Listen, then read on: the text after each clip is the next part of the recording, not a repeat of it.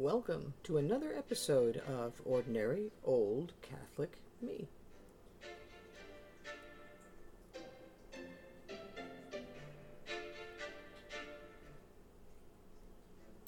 My subject for this week will be last week's second reading for the 22nd of August 2021.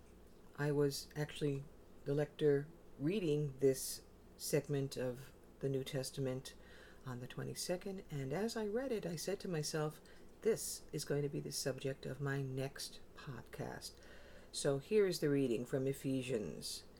Brothers and sisters, be subordinate to one another out of reverence for Christ. Wives should be subordinate to their husbands as to the Lord. For the husband is head of his wife, just as Christ is head of the church, he himself the Savior of the body. As the church is subordinate to Christ, so wives should be subordinate to their husbands in everything.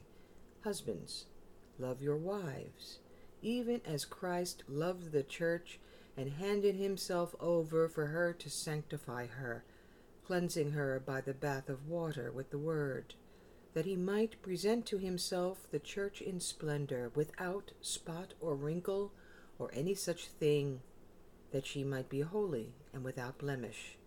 So also husbands should love their wives as their own bodies. He who loves his wife loves himself. For no one hates his own flesh, but rather nourishes and cherishes it, even as Christ does the church, because we are members of his body. For this reason, a man shall leave his father and his mother and be joined to his wife, and the two shall become one flesh. This is a great mystery, but I speak in reference to Christ and the church.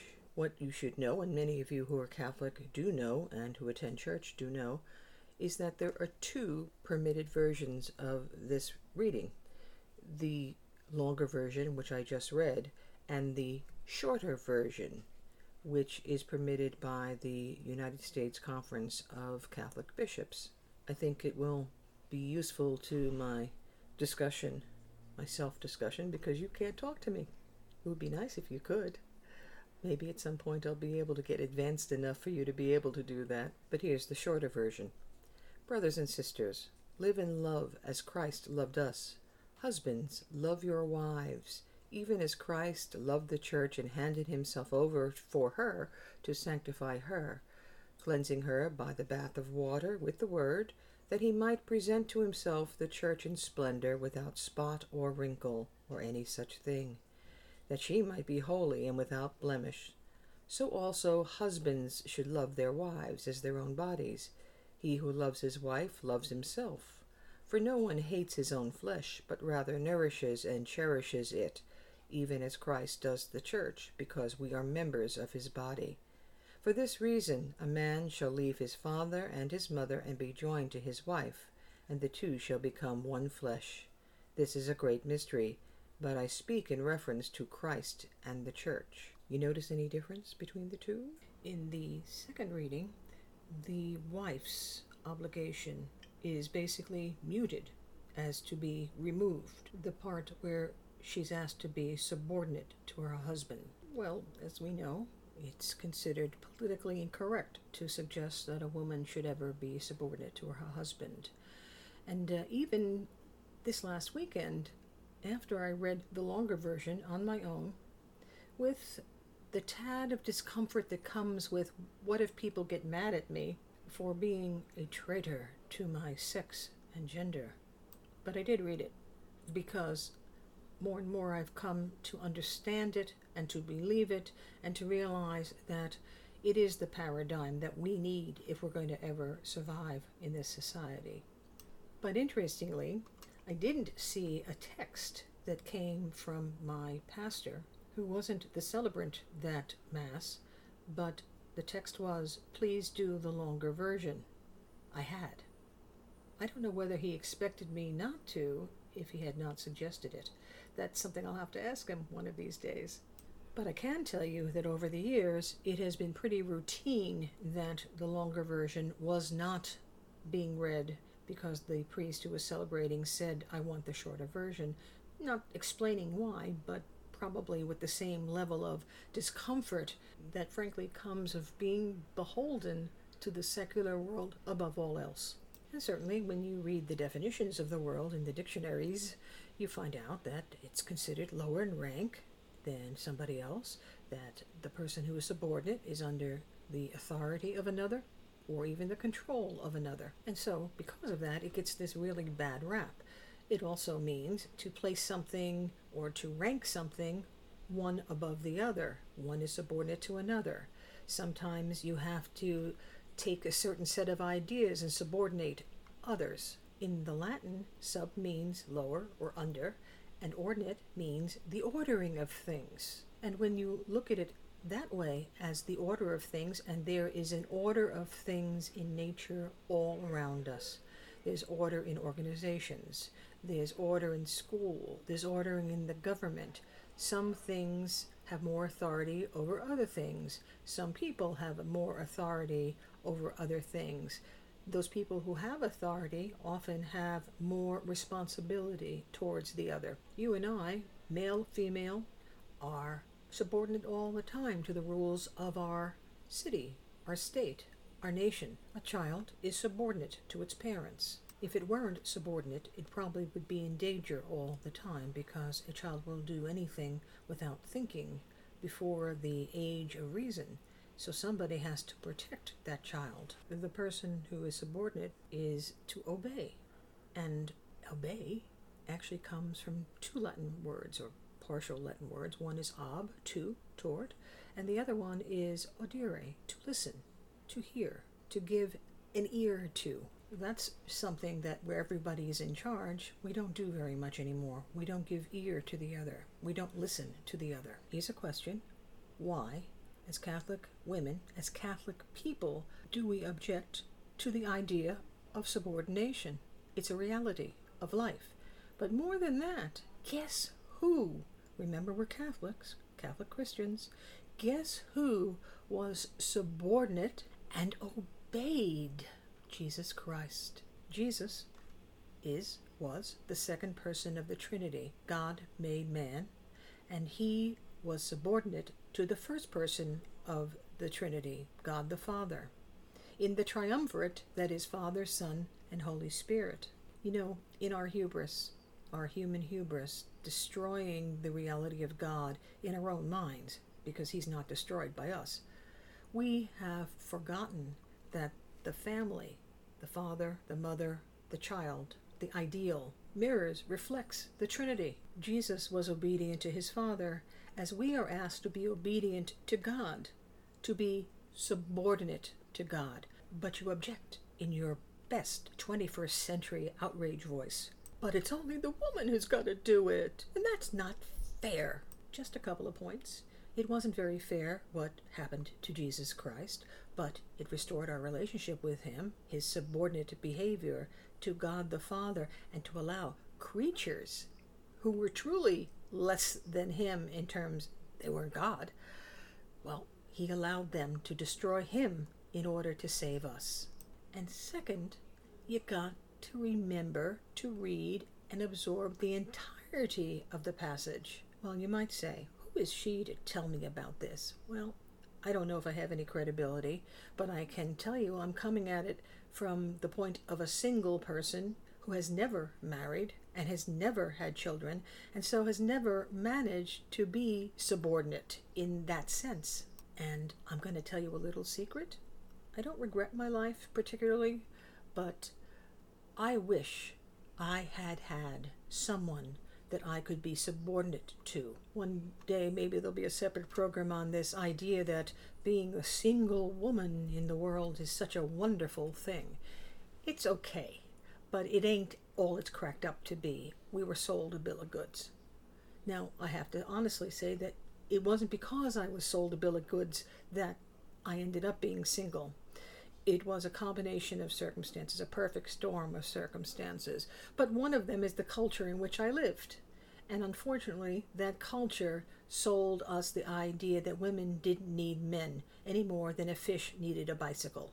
So, as a single woman who never married, I can tell you that I wouldn't mind right this very minute being able to be subordinate to somebody that would protect me and would hold me and do things for me, like take out the trash. I'm being facetious, that's not the only thing.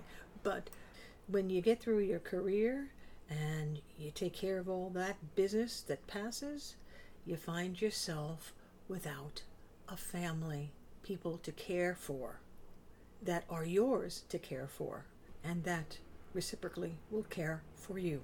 So, the second thing, when the passage says, Husbands, love your wives, it adds, even as Christ loved the church and handed himself over for her to sanctify her, cleansing her by the bath of water and the word, by subordinating himself. His love was his subordination. So the husband is expected effectively also to subordinate himself. We are so limited in how we look at things. And quite frankly, because we're cutting off things like the Bible and all of the thoughts and philosophies of the Western civilization, we are impairing ourselves. We are being destructive to ourselves with all of this. Well, I'm just as good as you. Of course, wife and husband are just as good as one another, but each has a very specific role. You can't banish the roles just because you feel like you want to. Maybe in the first half of the 20th century, if I were an adult, I would have been a spinster anyway. Who knows what the confluence of circumstances would have been. But I think I would have had a better chance at being married and having this relationship husband, wife, and child.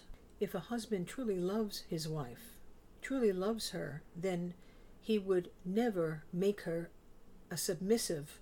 She will be subordinate of her own accord, of her own free will, just like you and I are expected to be subordinate to Jesus Christ, to God the Father and God the Holy Spirit, of our own free will. When we say, Husbands, love your wives, we tend again to narrow it into something that is purely romance and sensual and sexual. But there's something called agape, where your love is total, it's sacrificial, again, like Jesus Christ, selfless, and without condition. It doesn't depend on the subordination of the wife. You know, the church is called the bride of Christ. You know what that means? That the church is subordinate to Christ. Well, it's supposed to be. Unfortunately, we see too much evidence these days that prelates and laity alike are vying to be in charge, to not be subordinate, but to be in charge of our Lord Himself. And it's costing us. To be subordinate to someone who wishes only your best, your good, is an easy thing. Oh, and by the way, the very beginning of that letter to the Ephesians says, Be subordinate to one another out of reverence for Christ. We don't live in a world of context, in a universe of context anymore, at least as human beings tend to construct it for themselves.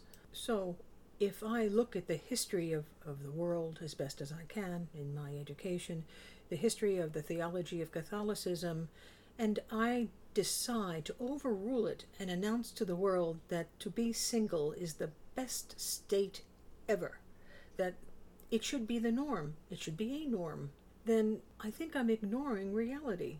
My single life, which is what it is, has some good elements about it, has some challenges, like all things do, but what it isn't is the ideal of human existence, unless you're set aside, you're consecrated for something else. To be a priest, to be a nun, as I was uh, doing what I often do, going through the internet and looking at things related to this subject, I ran across a summary of an audience of Pope Francis in 2014 related to marriage and this very subject, the sacrament itself and its reflection of the Trinity. When a man and a woman celebrate the sacrament of marriage, God, so to speak, is mirrored in them. He marks them with his features and the indelible character of his love. Even God is a communion of the three persons of the Father, the Son, and the Holy Spirit, who live forever and are forever in perfect unity. And this is the mystery of marriage. God makes one existence of the two spouses. The Bible says one flesh in the image of his love in the communion which draws its origin and its strength from God. Another quote The real wedding gift is this your marriage is a reflection of the Holy Trinity, and with the grace of Christ, you are a living and credible icon, God and His love. The plan that is inherent in the sacrament of marriage is truly wonderful. It takes place in the simplicity and also the fragility of the human condition. The important thing is to keep alive the link with God, which is the basis of the marital bond. I have to admit that as a single person, I've always been uncomfortable with another single person who tells me that they're in love with the Lord as if they're having some kind of a dating relationship. But again, that's because I think in human terms. I don't think in God's terms. I'm limited. I wonder if I had been more aware of the supernatural nature in many ways of marriage. Supernatural in that it mirrors the life of the Holy Trinity. I might have been better at the possibility of finding someone to have a relationship with in marriage.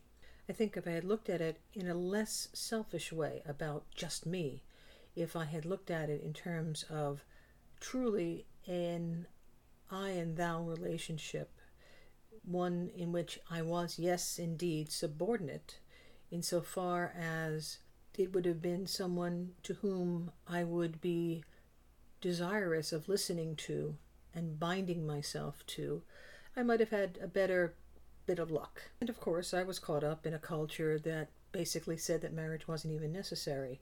And so that was a complication as well. And since I didn't accept that and really wasn't very good at negotiating the waters, I just engaged in a moratorium and hoped for the best. But I still have a chance to obey, to listen to, to be subordinate to, and be protected by our Lord. So all is not lost. In fact, there is much to gain. But I guess the point of this particular podcast, one day late, I might add, I will give a slight explanation just as we go rolling into the quote credits, is that maybe we modern women need to rethink our reflexive antipathy to the letter to the Ephesians as it relates to the relationship between a man and a woman. The fact is, both have a very profound role and effectively, in some ways, an equally hard road to purvey in the relationship. But if done rightly, what a glory in this life in anticipation of the even better glory of the next one. We keep acting as if this world is not passing. Everything we do here is a preparation for the next world. Of course, I always have the disclaimer that that's true only if you're a believer. I actually think it's true whether you're a believer or not, but be that as it may, it is surely true objectively and subjectively for the believer. So I'm thinking the next time I read that passage in Ephesians, I will not have that slight sense of discomfort because I realize that this is as God ordained it, and so I should embrace it, even though I am a single person and I will never get to experience it.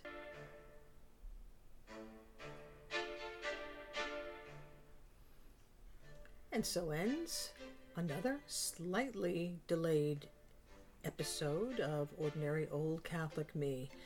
Yesterday, which was Saturday, was a bit of a difficult day for me. I just couldn't manage to do it. Not that necessarily was really anything horrible, it's just that I had worked myself into a tizzy. And now I'm out of the tizzy for now. And I hope to see you next week on a Saturday on Ordinary Old Catholic Me.